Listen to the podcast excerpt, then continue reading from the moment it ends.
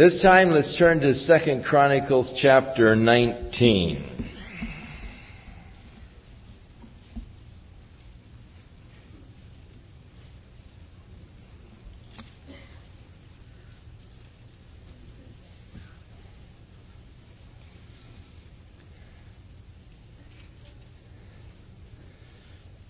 We are dealing at the present time in this area of Scripture with the reign of Jehoshaphat, king over Judah. For the most part, Jehoshaphat was a good king.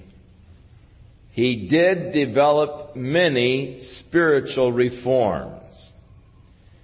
There was one aspect about his reign that was not good, and that was his desire to develop an affinity and friendship with Ahab, who was the king over uh, the uh, tribes of Israel in the north.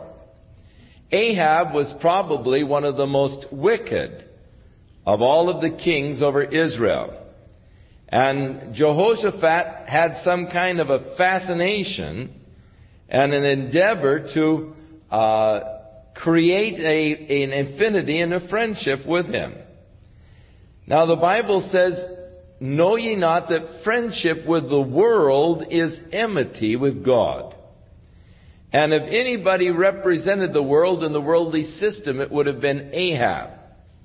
So why Jehoshaphat, a righteous king, would ever seek to develop some kind of a friendship or relationship with this ungodly king of Ahab is difficult to understand. And the consequences, ultimate consequences of it were quite disastrous. Not to Jehoshaphat himself, but in the result of his uh, son, uh, and we'll get to that when we get to chapter 21. Uh, so, Jehoshaphat had, or Jehoshaphat had gone on up, visited with Ahab, was invited by Ahab to uh, come to watch the battle against the Syrians in Ramoth Gilead, where Ahab was killed in battle. And so Jehoshaphat has now returned to Jerusalem, chapter 19. And Jehu, the son of Hanani, who was a prophet, went out to meet him. And he said to him, Should you help the ungodly and love them that hate the Lord? Therefore is wrath upon thee from before the Lord. So here he has been rebuked by the prophet of God. The rebuke, of course, coming from God for his love for the un, or his help for the ungodly and his love for those that hate the Lord. The Bible says, What fellowship hath light with darkness? What communion hath Christ with Belial? And it warns about seeking to develop an unequal yoke with an unbeliever. And so the king is severely rebuked for this endeavor on his part, and it would seem that he was initiating it, going on up to visit and all, and initiating this kind of a friendship and an aid program. When Ahab said, Would you like to go out with me to battle? He said, My troops are as yours, you know, I'm like you, we're brothers and all. And so it was a, it was a thing where he was helping the ungodly. He was seeking to create an alliance with an ungodly king. Nevertheless, the prophet said, There are good things found in thee, in that you have created these spiritual reforms by the destroying of the idols, uh, of the false gods that have been uh, set up there in the land. So, at the word of the prophet, Jehoshaphat again just sort of sought to reestablish uh, a spiritual work within the kingdom of Judah. He took some priests and he went around to the various cities of Judah. Uh, there was sort of a evangelistic campaign. And uh, he would go into a city, they would gather together the people, and the priest would again lay out the law of the Lord to the people. They would establish judges that they might judge righteous judgment within the cities of Judah. And uh, it was actually further spiritual reforms as they traveled through the land seeking to turn the hearts of the people unto the Lord. So they went around and the charge that they put to the people was, uh, Thus shall ye do in the fear of the Lord faithfully with a perfect heart. And what cause soever shall come to you of your brothers. It, I mean, this is what they said to the judges when they set up the judges. And I wish that every judge would have to face this kind of a uh, admonition at the beginning of his judgeship or even should have it on the wall of his chamber every day. This is what God requires of a judge. That he judges in the cases in the fear of the Lord faithfully and with a complete heart. Now in chapter 20, it records how that at this time, three nations had gathered together to fight against Judah. The nation of Moab and Ammon and those of Mount Seir, which would have been the Edomites. And word came to Jehoshaphat that Judah was being invaded by this confederacy of nations. That they had already come across the Dead Sea and they were in the area of En-gedi. And they were approaching actually by the area of En-gedi which is the valley known also as the valley of passengers and became known as the valley of Jehoshaphat. Because this is where God wrought the victory for Jehoshaphat and thus it became known as the valley of Jehoshaphat. Or Jehoshaphat. Now, it is interesting because God ultimately destroyed this invading army. And we'll get to that in a moment. But Ezekiel tells us that there is going to be another confederacy of nations that is going to attack Israel in the last days. A confederacy of nations led by Russia. And uh, there will be with her, of course, uh, many of the East Eastern Europe nations, plus the Balkan nations, plus Iran, plus Saudi Arabia. And they also will be destroyed in this valley of passengers. So history will be repeated. Uh, and, interestingly enough, uh, much of the destruction will be in the same way this destruction took place. Uh, for in the destruction described in Ezekiel, one aspect of it, God said, every man's sword will be against his brother. So God speaks of an internal revolution that is going to take place among the communist states and nations at the time in which they seek to come against Israel, plus the judgment that God pours out. But when in time people are passing through this valley of the passengers of Jehoshaphat, and they see the carcasses, the bones They'll set a flag by it and so forth. So this same valley in which God once destroyed uh, the enemies of Israel, God is going to work again and destroy uh, invading armies that are coming against Israel in that same area. I find that very fascinating indeed. So Jehoshaphat, when he heard that these three nations were gathered together to invade the land, called the men of Judah together, and he proclaimed a fast throughout all of Judah. And he set himself to seek the Lord. And the people gathered together.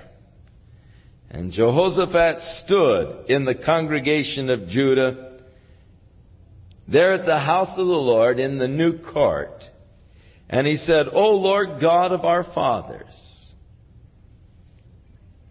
you are the God of heaven or the God of the universe and the ruler over the earth. Now, in a in a sense, God is the ruler over the earth because whatever happens on the earth happens because God has allowed it to happen. And yet, in a narrower sense, Jesus recognized that Satan was ruling the earth at the present time. Now, Satan only rules because God allows him to rule. So in an overall sense, yes, God rules, but God, in His rule, has allotted man free moral agency, self-determination, the power, capacity of choice. God has allowed man to choose who he desires to rule over him. And the majority of men have chosen that Satan should rule over their lives. And God has not violated man's choice. He's allowed him to make the choice and then respects the choice that man has made. So in the world today, Satan is ruling. When Jesus came, Satan took him up to a high mountain, showed him all the kingdoms of the world, and said, All of these will I give to you, and the glory of them, if you will bow down and worship me. For they are mine, and I can give them to whomever I will. Now Satan is boasting to Jesus that, hey, it's all mine. I have the power to give it to whoever I want. And Jesus did not dispute that claim. In fact, why did Jesus come? In order that he might redeem the world because it was under Satan's power. Now, Jesus called Satan the prince of this world. He said to his disciples, the night he was betrayed, just before going to the garden where he was arrested by the soldiers, he said, I have told you that I go to my Father. Now if you love me, you would rejoice, for my Father is greater than I. But now he said, the prince of this world cometh, but he hath nothing in me. So Satan is referred to by Christ as the prince of the world. Paul calls him the God of this age, referring to the sinners. He said, the God of this age has blinded their eyes that they cannot see the truth. So in a narrow sense, Satan is ruling over the earth at the present time. This is his domain. This is his kingdom. When the Antichrist comes on the scene, Book of Revelation chapter 13 tells us that Satan, the dragon, is going to give to him his authority and his throne. Now Satan said to Jesus, it's mine, I can give it to whoever I will, and he's going to give it to the Antichrist, who will rule over the world. Now it is interesting how many of the world leaders have been involved in the occult. And of course, one of the most notable of recent times was Hitler who actually was controlled by what the men who were called the white masters. Those men who were steeped in the art of white magic. Many of them, after Hitler's fall, uh, fled to Peru, where they still uh, exercise quite a bit of power and uh, control over uh, the lives of many people. But Hitler was taking directions and following the advice of these men of the occult. And of course, it doesn't give me comfort to hear our presidents say, or at least Jeane Dixon say, that so many of the presidents call her for advice.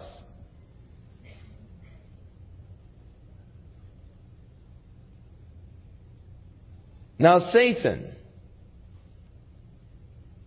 one day is going to turn over the full authority and power of this earth that is his to the Antichrist. But of course, he knows that his time is short, the scripture said. He knows that his reign is about over. And so he's really doing his best to mess things up uh, before he has to exit the scene. Now, Jesus said to his disciples, when you pray, you should say, Our Father, which art in heaven, hallowed be thy name, thy kingdom come. Thy will be done in earth as it is in heaven.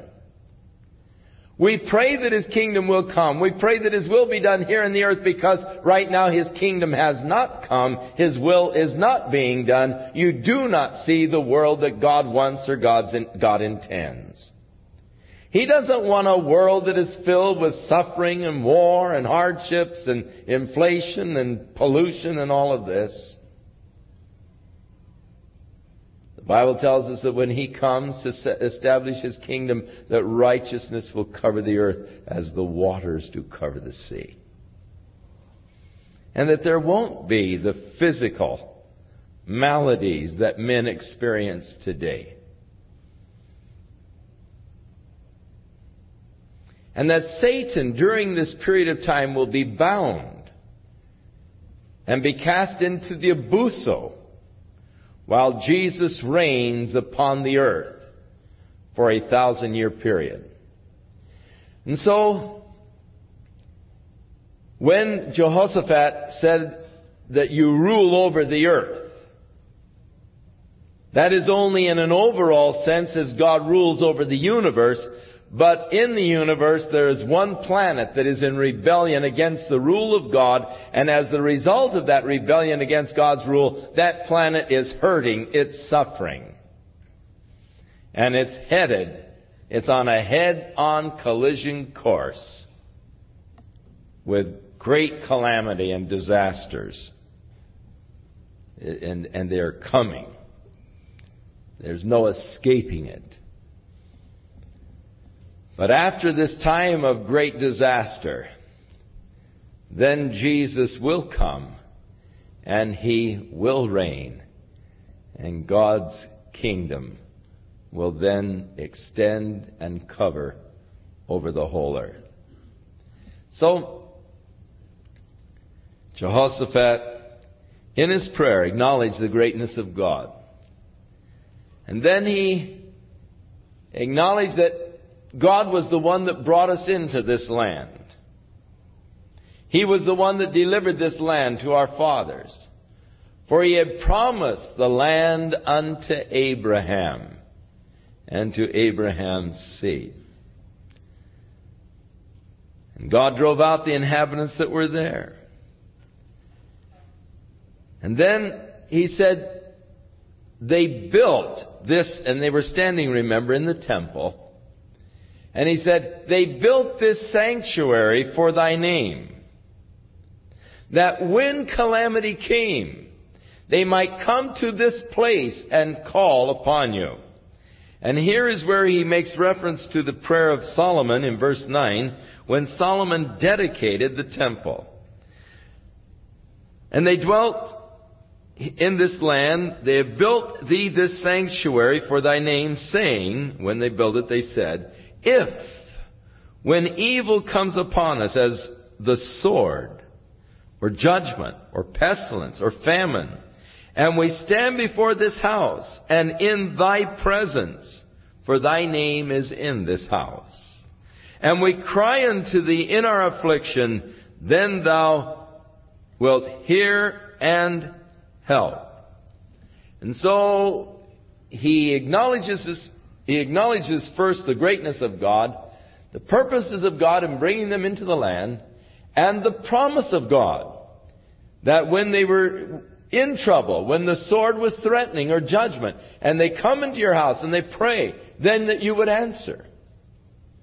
Now he lays out the cause. Lord, here they come. The Moabites, the Ammonites, and the Edomites, and, and they're too, too many for us to handle. We don't have the power. We don't have the might against them.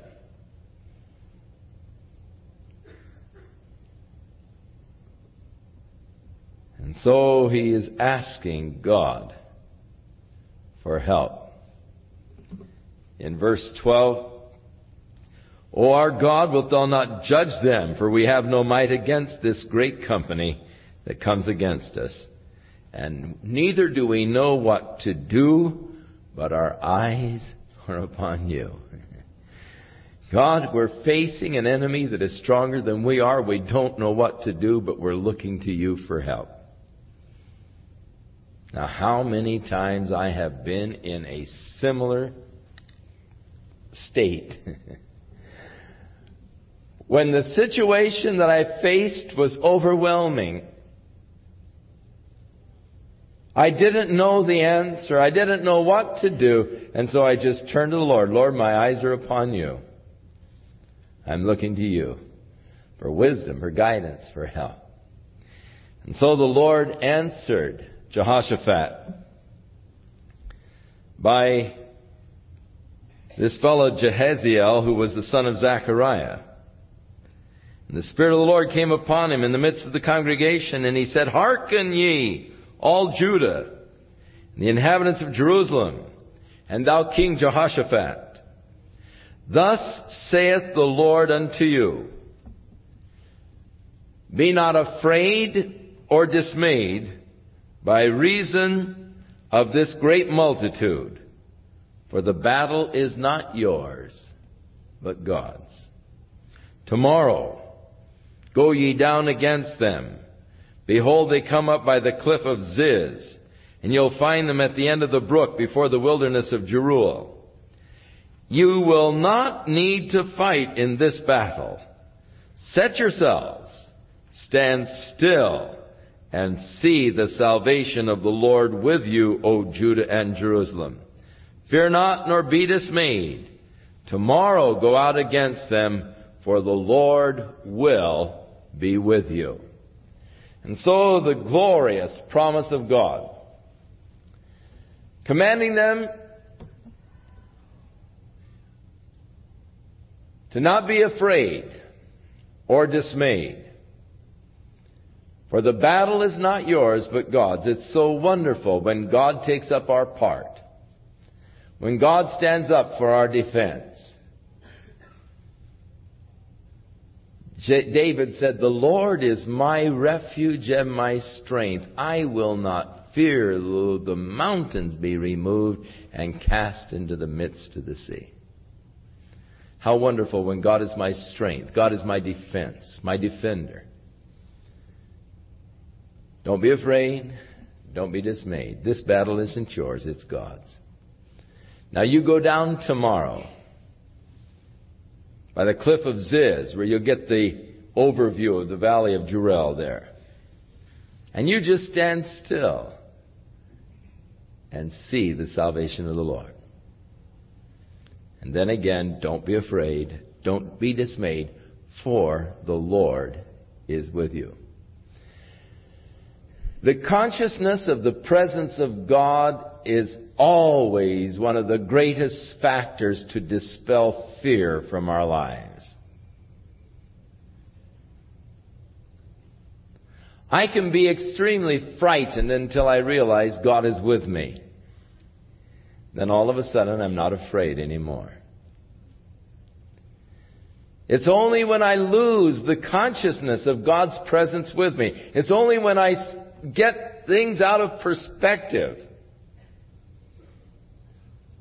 And I forget that my life belongs to Him. That this is His church. And I try to start carrying the burdens myself and losing that perspective of God's presence with me. Sometimes I become terrified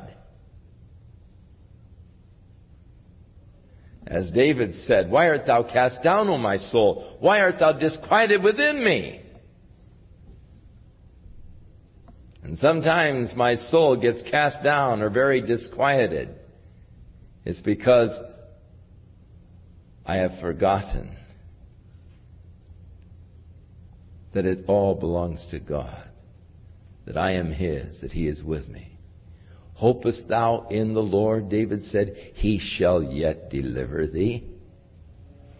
Hey, do you forget about God? Do you forget that God's on the throne? and how many times we forget that God is on the throne? And we try to take up the battle ourselves. And we try to do things ourselves until we get into the place of despair. But God says, don't be afraid. Don't be dismayed. I will be with you. And so, in as the result of this, of course, Jehoshaphat bowed his face to the ground before the Lord. He just, and all of the army, the men of Israel, just fell on their faces before the Lord and just worshiped the Lord. Oh, what good word this is. Here we thought we were going to get wiped out. Here we thought there was no hope for our survival. And now the word of the Lord comes and says, hey, we're not going to even have to fight against this huge army that's invading the land. All we have to do is be a spectator. We're going to go down and watch God fight the battle. Ringside seats as God destroys the enemy. And the priest, as the people were lying there before the Lord worshiping God, the priest stood and they praised God with loud voices. The next morning, they left Jerusalem, heading down through the valley of Hinnom and around towards the right, going south towards Bethlehem, through the shepherd's field, the valleys below the city of Bethlehem. Again, taking another southern turn over near the area of the Herodian. And then on past that area, turning now again east, coming down to the little village of Tekoa, the home of Amos the prophet. And there, just beyond Tekoa, the cliffs of Ziz that overlooked the wilderness area towards En Gedi.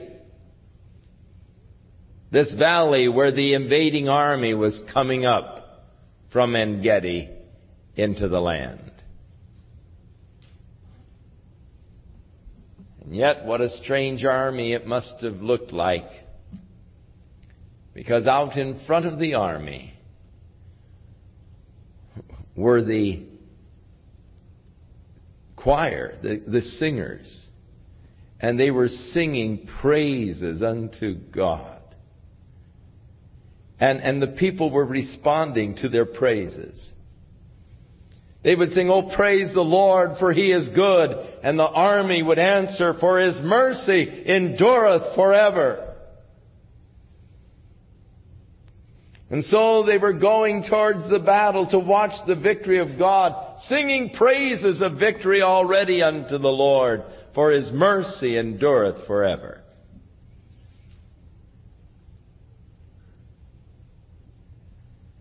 It is possible for you to have the victory before you have the victory. Paul talks about being more than conquerors through him who loves us. What does that mean? More than a conqueror. I know what it means to be a conqueror. But what does it mean to be more than a conqueror? It means that you have the victory before you have the victory. You have the victory even before the battle starts. You have that glorious victory of God in your heart and spirit. You're rejoicing and praising God before you ever see the accomplished work of God.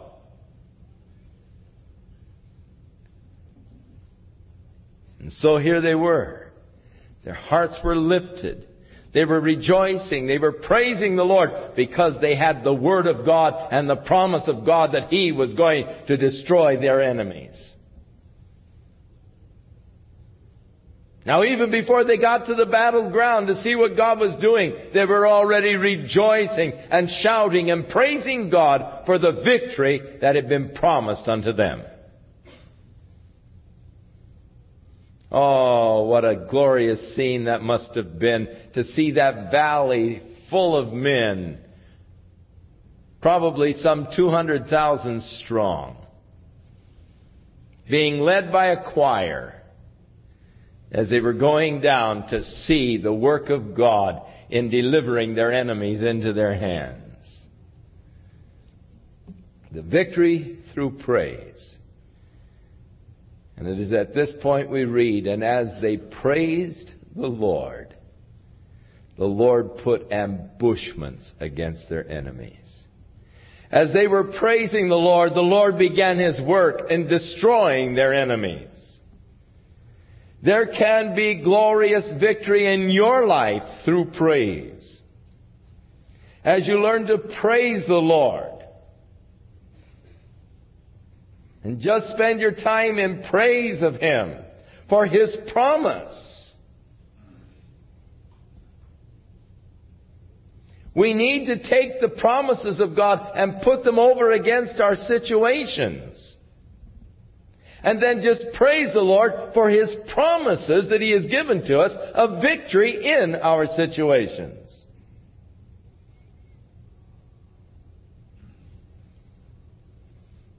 Now, I don't think that you should praise the Lord that you have so many debts that you can't pay them all.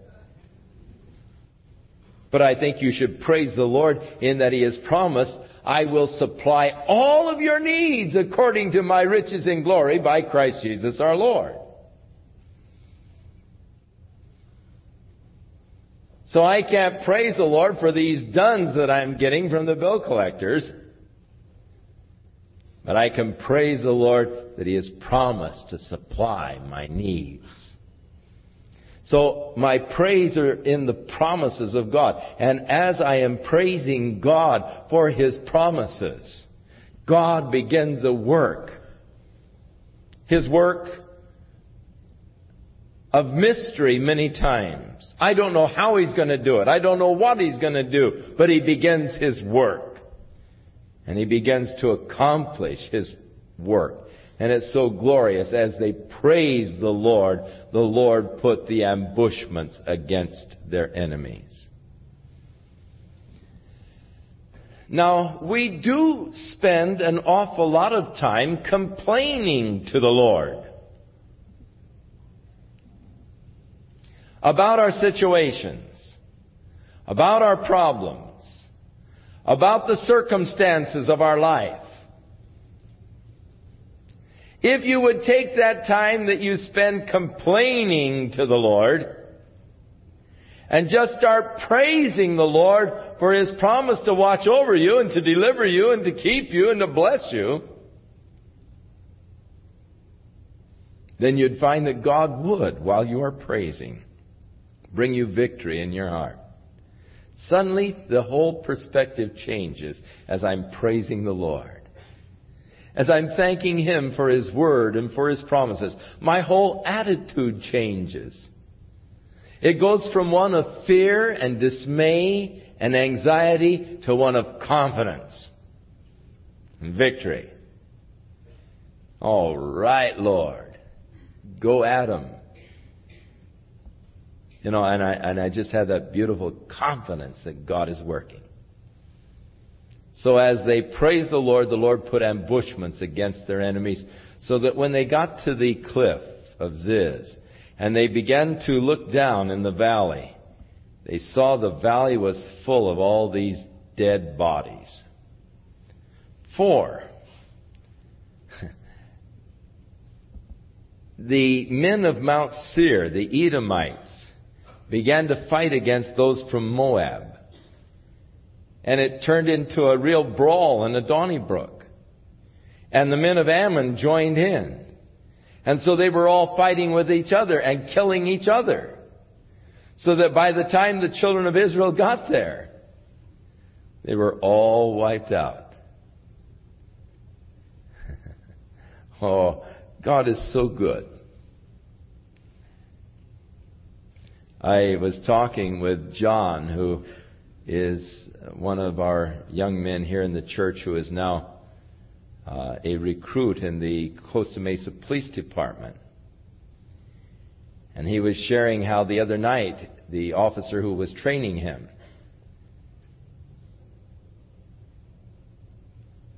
he and the officer pulled a car over down here on Fairview and Fair Drive in the Exxon station. And he said as they started pulling the guys out of the car, he said they were six big bikers. And he said that as they started pulling out the booze and as they started to get to some of the other things, the guys jumped them. And there were, he said, just the two of us officers against these six big bikers. And he said, I heard one of them say, grab his gun and we will shoot, you know, the brains out of these guys. And so he said he felt this guy tugging at his gun. And he said, now, the guns have a front throw on them. You have to pull them out front ways to get them out of the holster. And this guy was trying to, behind him and trying to pull it up straight. Couldn't get it out. And so he said he just took and elbowed the guy. And he said, but boy, he said they were swinging, rolling on the ground and everything else. And of course they put out the officer in distress call. And he said, but pretty soon, he said he and his partner were standing up and these guys were all brawling with each other. He said they were swinging away and hitting each other.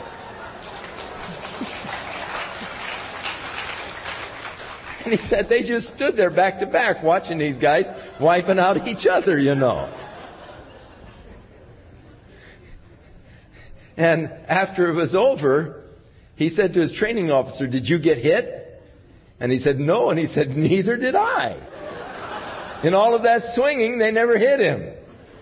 And he said, he told his training officer, Praise the Lord, you know. Lord just put them to confusion, got them fighting with each other, you know, and, and we were able to escape.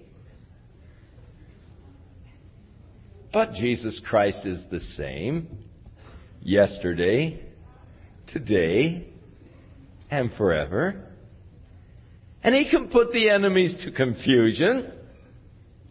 He can deliver His child out of distress, out of danger. He can keep you unscathed in the midst of a battle. The Lord is the same.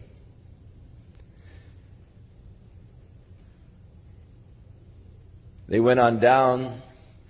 They found that these guys had worn all their jewelry into battle, all the precious gems and everything else these guys were wearing. And so they began to strip the dead bodies of all of the valuables, the jewels, the ornaments, and everything else. And there was so much that they couldn't even carry it off. It took them three days to strip all the bodies. And they came back with great rejoicing unto the Lord. On the fourth day, they assembled themselves in the valley of Ber- Berachah, which is in, means the valley of blessing. For there they blessed the Lord. And so they named the valley the valley of Berachah unto this day. Then they returned every man of Judah and Jerusalem, and Jehoshaphat was in front of them and they came back to Jerusalem with joy, for the Lord had made them to rejoice over their enemies. And as they came to Jerusalem with the psalteries and the harps and the trumpets to the house of the Lord, the fear of God was in all of the kingdoms of those countries when they heard how the Lord had fought against the enemies of Israel. So the realm of Jehoshaphat was quiet, for his God gave him rest round about. And Jehoshaphat reigned over Judah. He was 35 years old when he began to reign. He reigned for 25 years. He walked in the way of Asa his father, departed not from it, doing that which was right in the sight of the Lord. Howbeit, the high places were not taken away, for as yet the people had not prepared their hearts unto God, the God of their fathers. Now the rest of the acts of Jehoshaphat, first and last, they're written in the book of Jehu, who was a prophet who is mentioned in the book of the kings of Israel. Now, Jehoshaphat then once again joined affinity with Ahaziah, the king of Israel. Now, Ahaziah was the son of Ahab. He also was an extremely wicked person. But Jehoshaphat had some strange drawing towards the kings of Israel. And so they made an agreement to build ships in order that they might uh, go to Tarshish to uh, get gold and all. But the ships broke up in a storm and they never made it to Tarshish. Actually, Eliezer, a prophet, prophesied against Jehoshaphat saying, Because you have joined yourself with Ahaziah, the Lord hath broken thy works. And the ships were broken in a storm. They were not able to go to Tarshish. Now, Jehoshaphat died and was buried with his fathers, the city of David, and Jehoram, his son, reigned in his stead. And he had brothers who were also sons of Jehoshaphat. And it names several of the brothers. And, and, and Jehoshaphat had given to his sons great gifts of silver, gold, and precious things, and he gave them cities. But the kingdom he gave to Jehoram, because he was his oldest, the firstborn. Now, when Jehoram was risen up to the kingdom of his father, verse 4, he strengthened himself and killed all of his brothers with a sword, and also many of the princes of Israel. And Jehoram was 32 years old when he began to reign. He reigned eight years in Jerusalem. He walked in the way of the kings of Israel, that is, the northern kings who were wicked, like as did the house of Ahab, for he had the daughter of Ahab to wife, and he wrought that which was evil in the eyes of the Lord. Now, here is where Jehoshaphat's seeking to become friends and joining affinity with the kings of Israel got him into trouble. For no doubt on some of his ventures up to the kingdom of Israel in visiting Ahab, he took his oldest son with him, Jehoram, who saw the daughter of Ahab and fell in love with her. And of course, because he was seeking to make an affinity with the kings, they arranged the marriage, and his oldest son married the daughter of wicked Ahab, who was also the daughter of Jezebel. And thus, she had the same kind of an influence upon uh, her husband, Jehoram, the son of Jehoshaphat, as did Jezebel upon Ahab, a very wicked influence in the kingdom. Now this is where the dad may say, well, I can go and it won't bother me, you know, I know how to handle myself and, and uh, I won't be touched by the things. But yet, his son going with him was the one that was affected and hurt by the relationship. And so we need to be careful of the relationships that we develop, not only for our own sake. You may be able to handle it. But it can have disastrous results in, in your family, your children. They may not be able to handle those pressures. And so, had he not been going up and seeking to make these kind of uh, friendship uh, ventures towards Ahab, no doubt his son would never have met this Athaliah and married her, and and and thus uh, this horrible thing would not have transpired. It cost him the rest of his sons. All of the rest of the sons were killed by this one boy who was given the kingdom, he was influenced for evil by the wife that he married, who was the daughter of that wicked king Ahab. And she had an evil influence in Israel for, I mean, in Judah for a period of time. Howbeit the Lord would not destroy the house of David because of the covenant that he had made with David. Now, during the days of this, and remember, he only reigned for eight years, but as he began to reign, first of all, the Edomites rebelled from under their dominion, and then the uh, people of Libnah uh, rebelled against them, and uh, there came to him a writing from Elijah the prophet, saying, Thus saith the Lord God of David thy father, because thou hast not walked in the ways of Jehoshaphat thy father, nor in the ways of, the, of Asa, the king of Judah. But you've walked in the way of the kings of Israel, and you made Judah and the inhabitants of Jerusalem to go whoring like the whoredoms of the house of Ahab. And you've also slain your brothers of your father's house, which were better than you. Behold, with a great plague will the Lord smite your people and your children and your wives and all of your goods, and you will have a great sickness by the disease of your bowels until your bowels fall out by reason of the sickness day by day. You're going to die a slow death as your bowels fall out. So uh, God's disease that He was going to bring upon him because of his wickedness, and he was only uh, about 40 years old at the time of his death. So died at a relatively young age, but uh, because of that wickedness, this uh, message from Elijah the prophet. Now, some people have, see difficulty here because if you go back to Second Kings, it would seem that Elijah uh, died uh, while Jehoshaphat was still king. Elijah basically was not a prophet to Judah. He was a prophet to Israel, and he was a prophet uh, during the time of Ahab in the northern kingdom. It was uh, Ahab and Jezebel that Elijah uh, was really chiding for their wickedness, and he was a real thorn unto Ahab.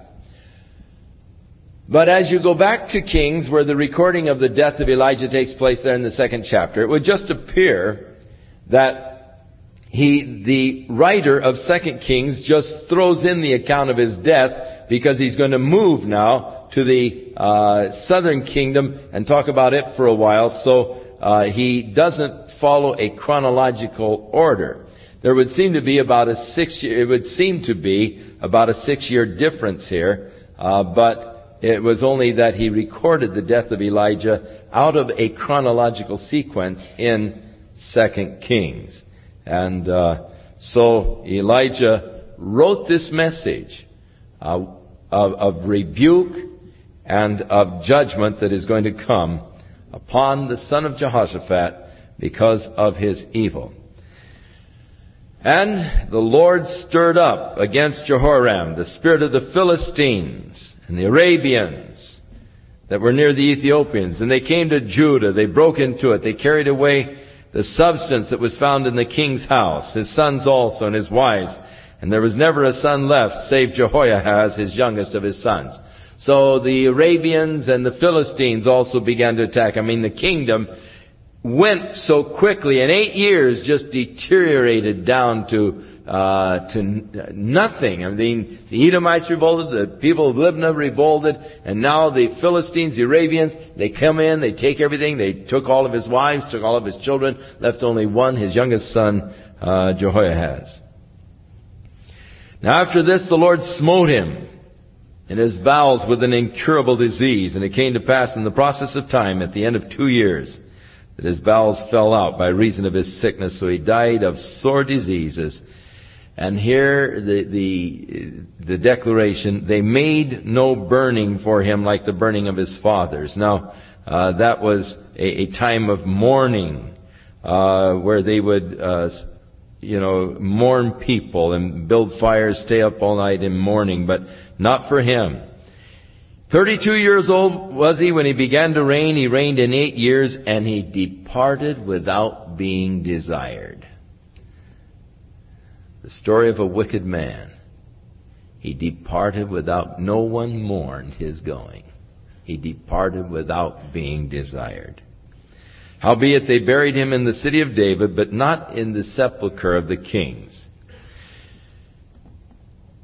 Now the inhabitants of Jerusalem made Ahaziah his youngest son, who is also called Jehoahaz. Uh, Ahaziah or Jehoahaz are one and the same. They made him the king in his stead, for the band of men that came with the Arabians to the camp had slain all, all of the older sons. And so Ahaziah, the son of Jehoram, the king of his Judah, reigned, and he was 42 years old when he began to reign. And he reigned one year in Jerusalem. His mother's name was Athaliah, the daughter of Omri. And he also walked in the ways of the house of Ahab. Now, something is wrong here. I'm going to have to go home and figure this out. Ahaziah, uh, 40 and 2 years old was Ahaziah when he began to reign. I'm going to have to look that up because his dad was only 4 years old when, 40 years old when he died. So something's wrong uh, with the uh, uh, things here. Perhaps the copies here. I'll have to look that up in my commentaries. His mother's name was Athaliah, the daughter of Omri, or uh, granddaughter of Omri. They don't have words granddaughter. Of Omri was the father of Ahab.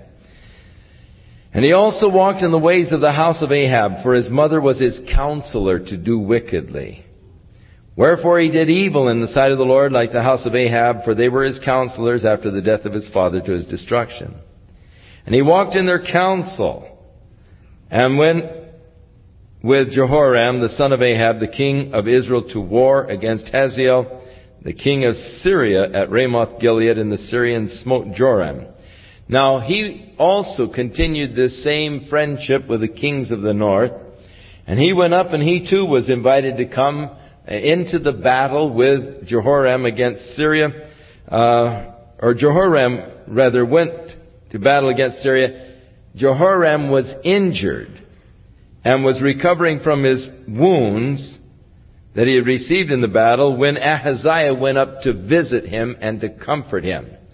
And this is the time when Jehu rebelled against the uh, reign of Jehoram came to him and killed him. And they also found uh, Ahaziah there, and Jehu killed him also. And so uh, they brought his body uh, back uh, to, uh, and they buried him there. Uh, so rather than bringing it back for burial in Jerusalem. Now, when her son was killed, Athaliah then took over the reigning of Judah. And in taking over the reign, immediately she killed all of the other sons in order that there would be no other heir apparent to the throne except that one of the nurses grabbed one of the little sons uh, and she hid him uh, so that he was not slain. Uh, was, he was just a baby at the time uh, that uh, he was hidden away.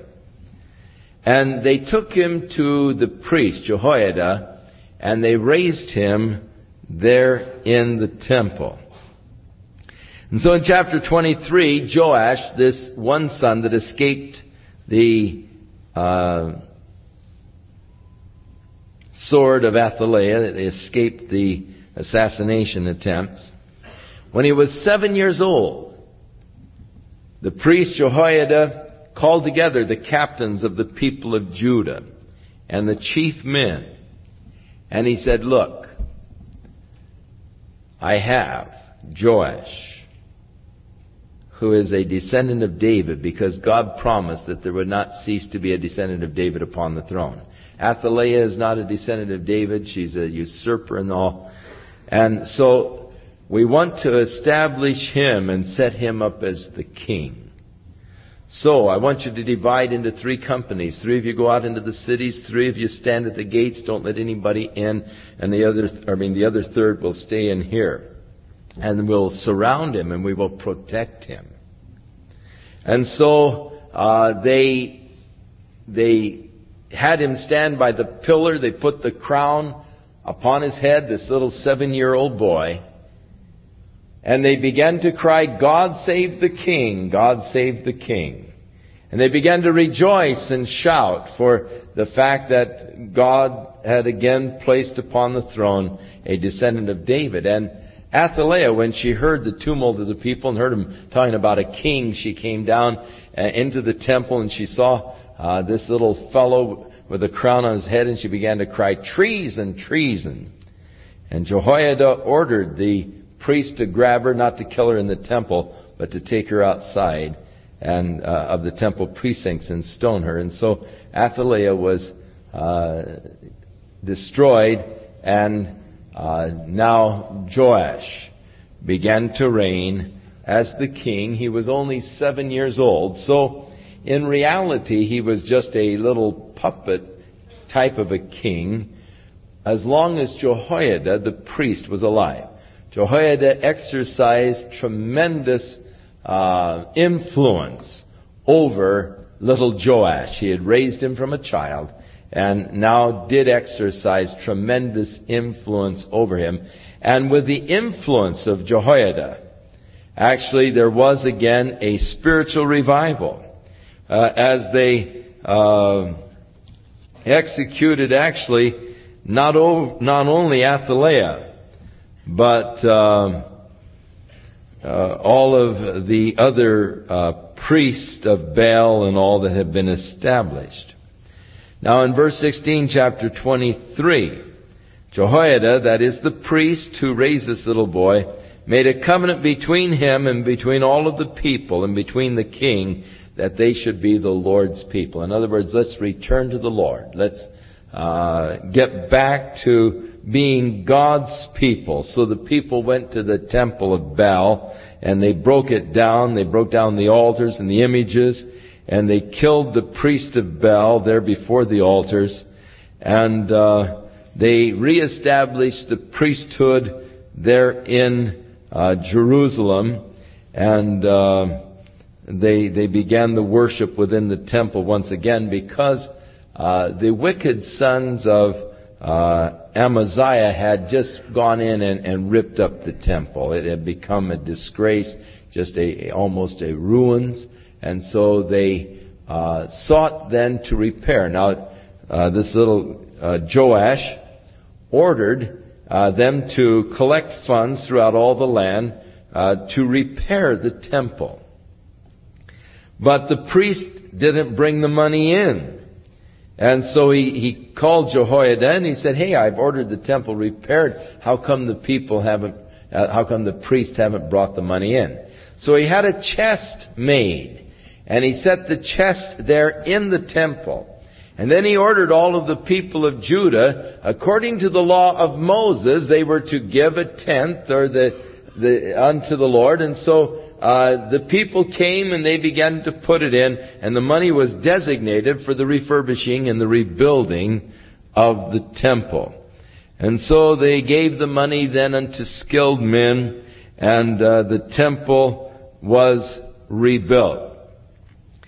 In verse 15 of chapter 24, we find Jehoiada, the priest that exercised such a good influence, died in a ripe old age of 130 years. And they buried him in the city of David among the kings because he had done so much good in Israel. But at his death, the princes of Judah made obeisance to the king and the king began to hearken unto them. And they left the house of the Lord God of their fathers, and they began to worship the pagan gods in the groves, and the, and the idols, and the wrath came upon Judah and Jerusalem for this trespass. And yet he sent prophets to them to bring them again unto the Lord, and they testified against them, but they would not give ear. So God was angry. He sent his prophets, but they wouldn't listen to the prophets. And so the Spirit of God came upon this prophet whose name was Zechariah. And he stood above the people and he said unto them, Thus saith God, why do you transgress the commandments of the Lord that you cannot prosper? Because you have forsaken the Lord, he also has forsaken you. And they conspired against him and they stoned him with stones at the commandment of the king in the court of the house of the Lord. And thus Joash the king remembered not the kindness which Jehoiada his father had done unto him, but he slew his son. Now this Zechariah was the son of the priest. Actually, he probably grew up with Joash, but Joash is turning against God, against the early roots. And when he died, he said, The Lord look upon it and require it. Now, it is interesting that the Jews later on began to always almost worship their fathers. Our fathers. our fathers. I mean, that was always their cry, our fathers. And, and almost a ancestral worship that developed by the Jews in later years. And it was a thing that when Jesus was talking with them, it, it was a, a thing of debate almost, as they would say, but our fathers, you know, as though their fathers were so righteous and so holy.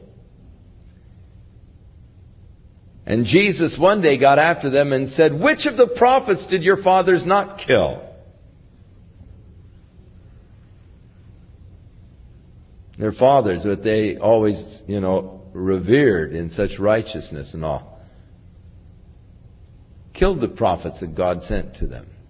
Of course, Stephen points out the same thing, and when he stood before the Sanhedrin, uh, he, he tore down this concept of our fathers were so righteous. And, and he tore down that concept and, and he really laid it out on them. And, and they got so angry they began to gnash their teeth and they drug him out and stoned him. So, uh, Jesus gave the parable of how that uh, this Lord had gone away and he left his goods, the vineyard and all, in, in the hands of his servants. And so the time came for harvest and he sent a servant to them that he might gather the uh, fruit or the you know, the, the money from the sale of the fruit and all and bring it to him. But they mistreated and killed the servants. And finally he said, I will send my own son. Surely they will respect him. But when the son came, they said, hey, this is the heir. Let's destroy him and then it'll be ours. And Jesus actually was was speaking a parable concerning himself and, and how the Father had sent the prophets and how they had actually killed the prophets, but then when he sent his own son, they even sought to kill him. And he said, What will the Father do? He will take the vineyard from those, or the goods from those evil servants, and he'll give it unto others, as Jesus was then prophesying the gospel, God's grace coming to the Gentiles and the God's Spirit being poured out upon us. So, here's another account, of prophet of God, Zechariah, son of Jehoiada, the priest, the faithful priest, who was put to death uh, by uh, Joash in the later years as he turned, really. And so as the result of this, God allowed the Syrians to come to pass at the end of the year. And he delivered Judah and Jerusalem to the hands of the Syrians. Now, the Syrians didn't have a big army at all when they came down in this invasion. There were just a few of them. But God delivered a whole host of Judah into the hands of just a few Syrians because of their sin against the Lord. The death of Joash is then recorded uh, beginning with verse 25. In chapter 25, Amaziah, the son of Joash began to reign. He was 25 years old when he began to reign. He reigned for 29 years, and his mother's name was Jehoaddan of Jerusalem. And he did that which was right in the sight of the Lord, but not with a complete heart. And it came to pass when the kingdom was established, actually this, his, his dad was finally killed by a couple of his servants. And uh, so he killed the, ser- or had the servants killed who had killed his father. But he did not slay their children because of the law of Moses. It said the children should not die for the sins of the parents, nor the parents for the sins of the children, but every man shall die for his own sin. And Amaziah gathered together the people of Judah and they made an expedition against the Edomites. And they were successful in this uh, war against the Edomites.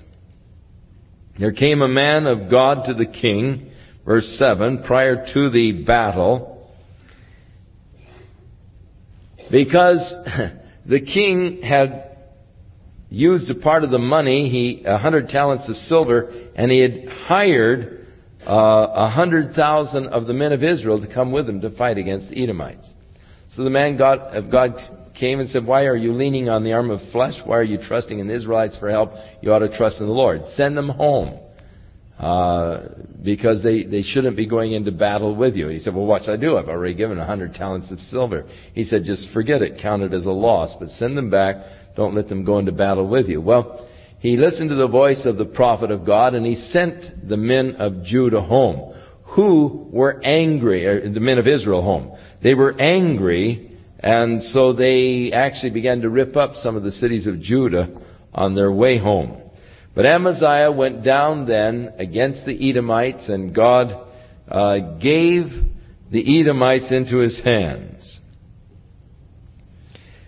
But then, the stupid guy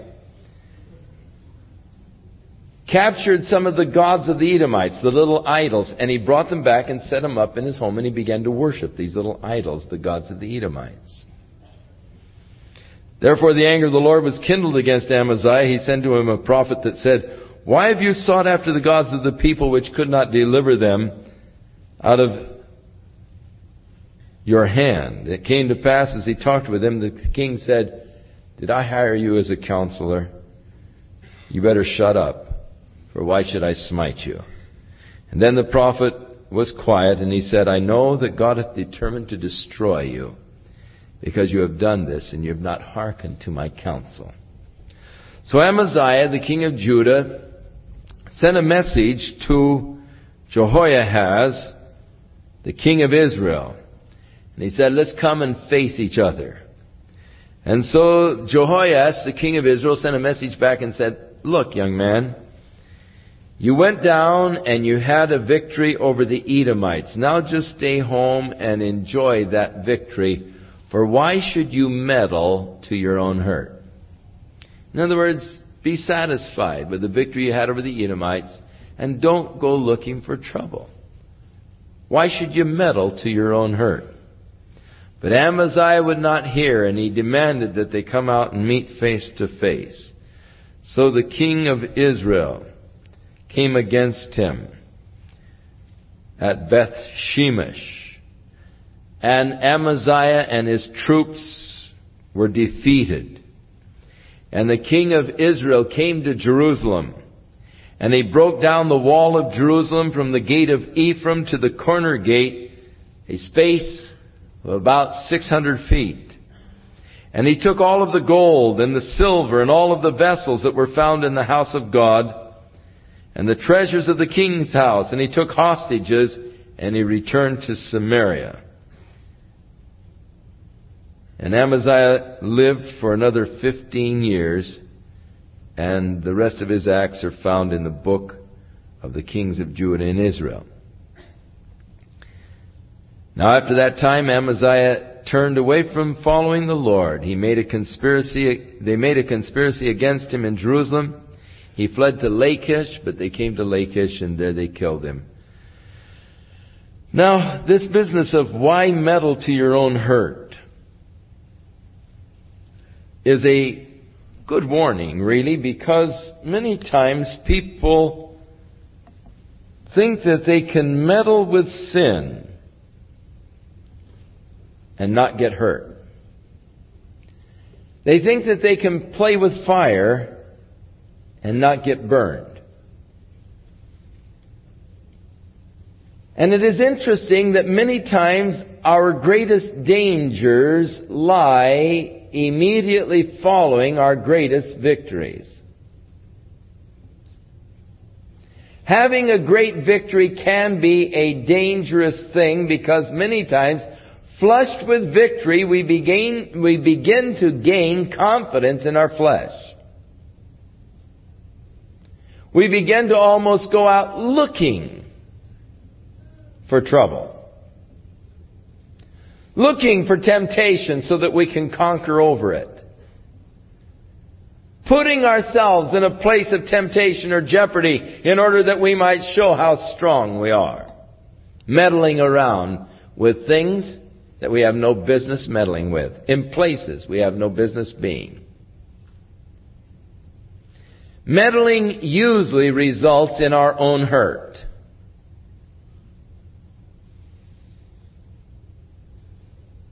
And so, they were defeated. But that wasn't all. A part of their defenses were destroyed. The king came and he destroyed a part of the wall of Jerusalem.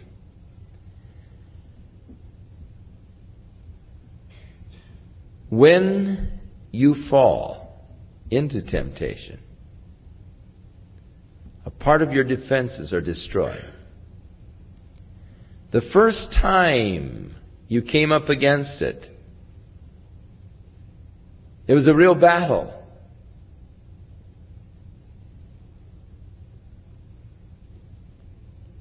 You didn't fall easily. You really held your own for quite a while. But when you fell, a part of your defenses were wiped out. So the next time you faced that thing, you didn't have the same amount of strength to resist. It was a little easier to do it because you've already done it once. You didn't have just that same inner strength against it. It was easier to fall the second time. The third time, it was even easier yet. Because a part of your defenses were destroyed. And he took away the treasures. Whenever Satan defeats you, a certain amount of your treasures go with it. Treasures of purity and innocency. Robbed. Meddling to your own hurt. Don't meddle with sin. Don't meddle in the places of sin.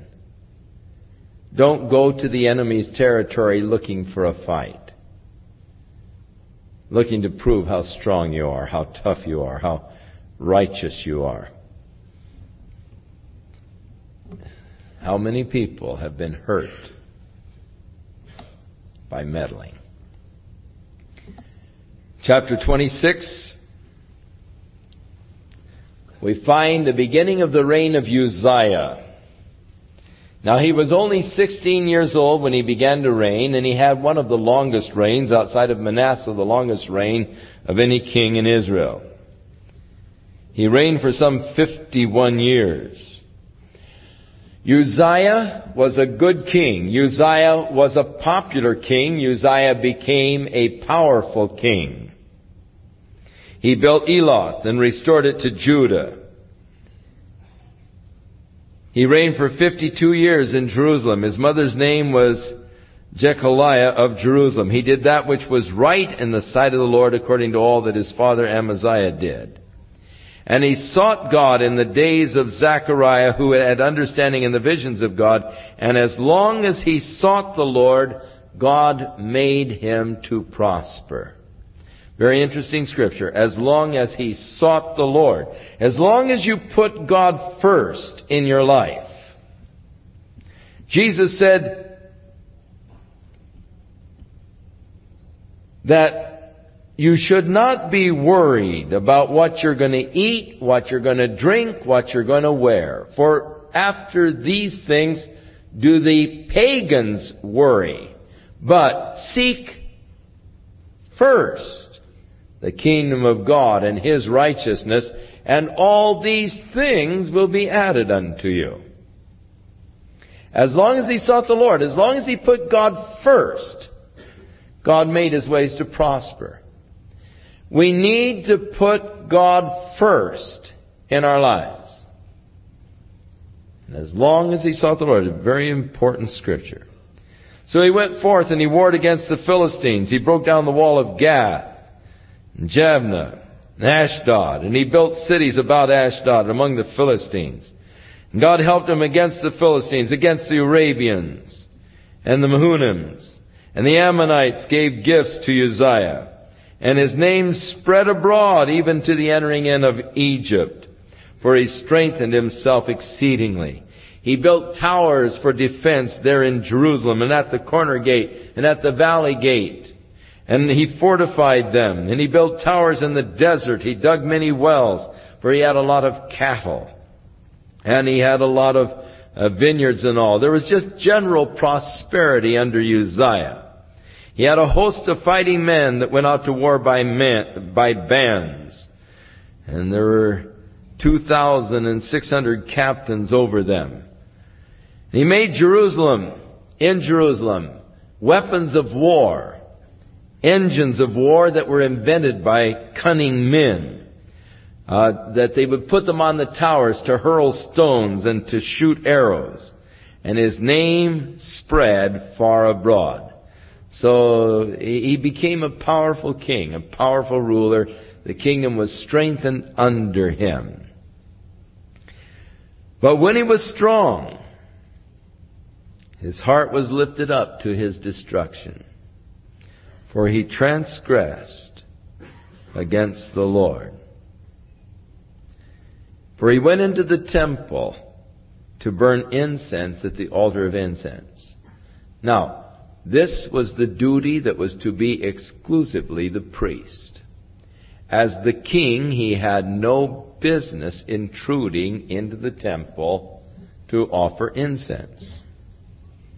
It was a job only for the priest. And so Azariah, the priest, with another 80 priests, who were all valiant men, came in and challenged him as he was swinging the incense there before the altar of incense. They challenged him. They said, Get out of here. You have no business being in here. And he became angry with them and turned against them.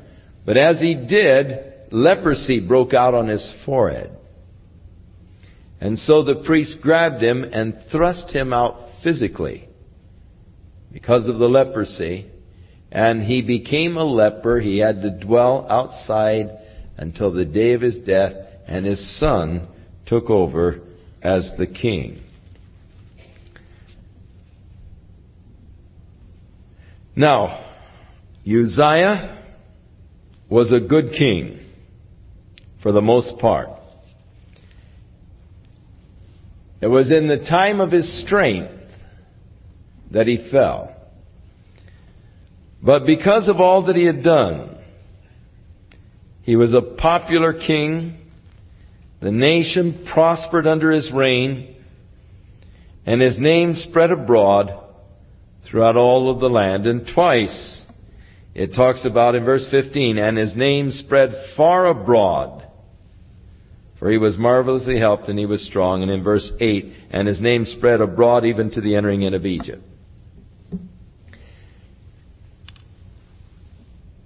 He was a king that the people had great confidence in because as long as he was on the throne, because he was a very cunning man, a very skillful man, he had built up all of these defenses, they had developed all of these uh, weapons of war. that invented many uh, excellent weapons for battle, and, and the people felt a security. Things prospered under his reign. His name was spread abroad, so that people were looking at him. Confidence was in him. And I point that out because in the sixth chapter of Isaiah, and Isaiah the prophet lived at this time,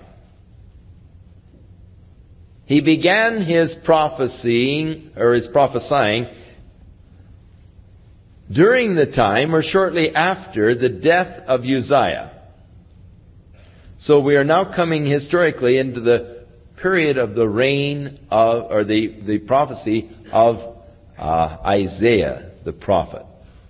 And in the sixth chapter of Isaiah, he makes this interesting statement concerning Uzziah. And in the year King Uzziah died, I saw the Lord sitting on the throne, high and lifted up, and his train did fill the temple.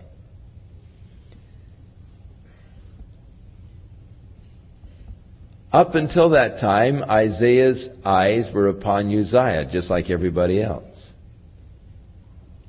He was captivated by the abilities of this man. Uzziah was sort of the hero for all of the people. And God had to move Uzziah out of the way in order that Isaiah might see the Lord. It's terrible when a man hides our vision of God. Even though he is good, even though he you know has done a lot of good, we must not get our eyes upon men. Now, at the time of his death, there was a great despair. Oh, Uzziah is dead. What are we going to do? You know, we've prospered now for 50 years. The kingdom is strong and powerful. What are we going to do? The throne is empty of this popular, powerful king. What are we going to do? Uzziah is dead. But God gave to Isaiah a vision of the throne but God was sitting upon it. Behind the scenes, God reigns. I saw the Lord high and lifted up, sitting on the throne, and his train, his glory, did fill the temple. So, the death of Uzziah and his son Jotham, who began to reign in his stead. And chapter 25 takes up the reign of Jotham 25 years old when he began to reign, reigned for 16 years. He did that which was right in the eyes of the Lord, just like his father Uzziah. However, he didn't enter into the temple, but the people under him began to do corruptly. And of course, you'll get that in Isaiah's prophecy. And Jotham became mighty because he prepared his ways before the Lord his God but not much is told us about him. The rest of what he did are, is told in the book of Kings. And uh, he uh, reigned for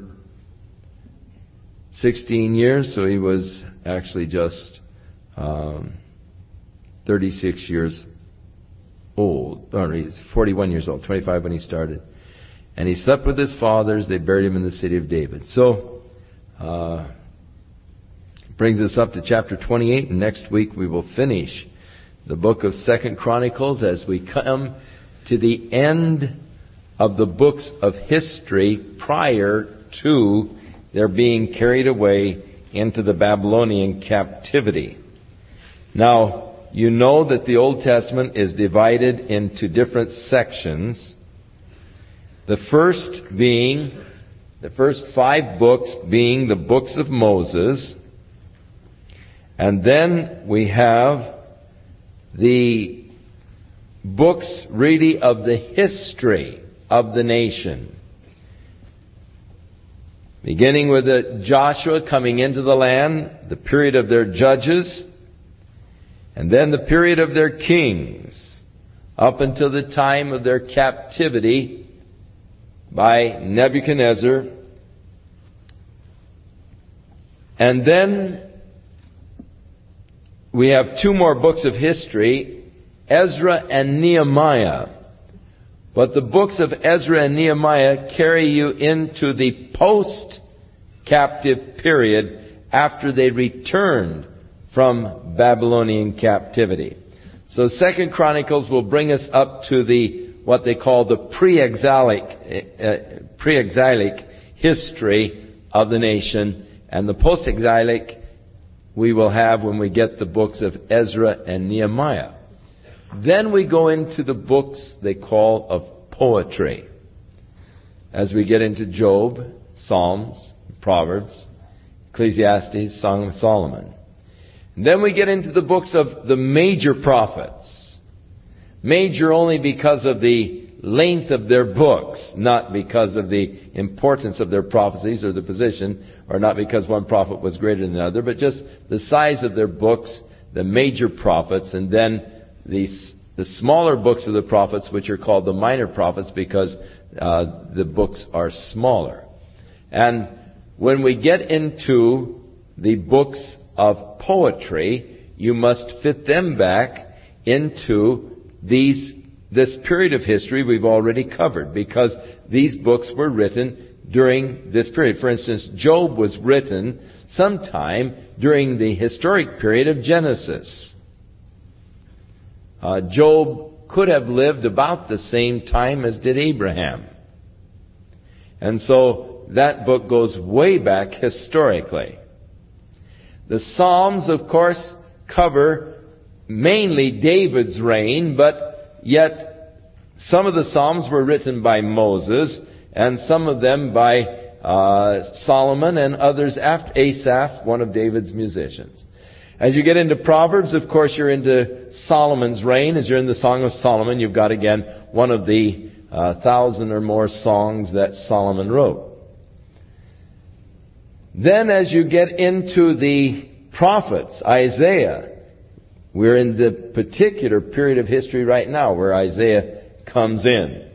And with Jeremiah, this is the period of history that Jeremiah, we're coming right up now to Jeremiah in the next king. And uh, that's when Jeremiah began his prophesying when he was just a lad of 17 years old. And uh, you begin to fit then the prophets back into this period of history. So it's important that you sort of get the history in your mind because to understand the prophets and their messages, you've got to know what were the circumstances of Judah and Israel at the time the prophets were telling them uh, of the destruction that was going to come upon their enemies or the destruction that was going to come upon them because they had forsaken God. And so, to get a good understanding of the prophets, it's important that we lay the foundational base in the history so that you'll be able to uh, understand more completely the message of the prophets when we get there. So, uh, sometimes history has a way of of being a drag, but yet uh, it it does have its value in understanding better the message of the prophets as we move on. So, shall we stand?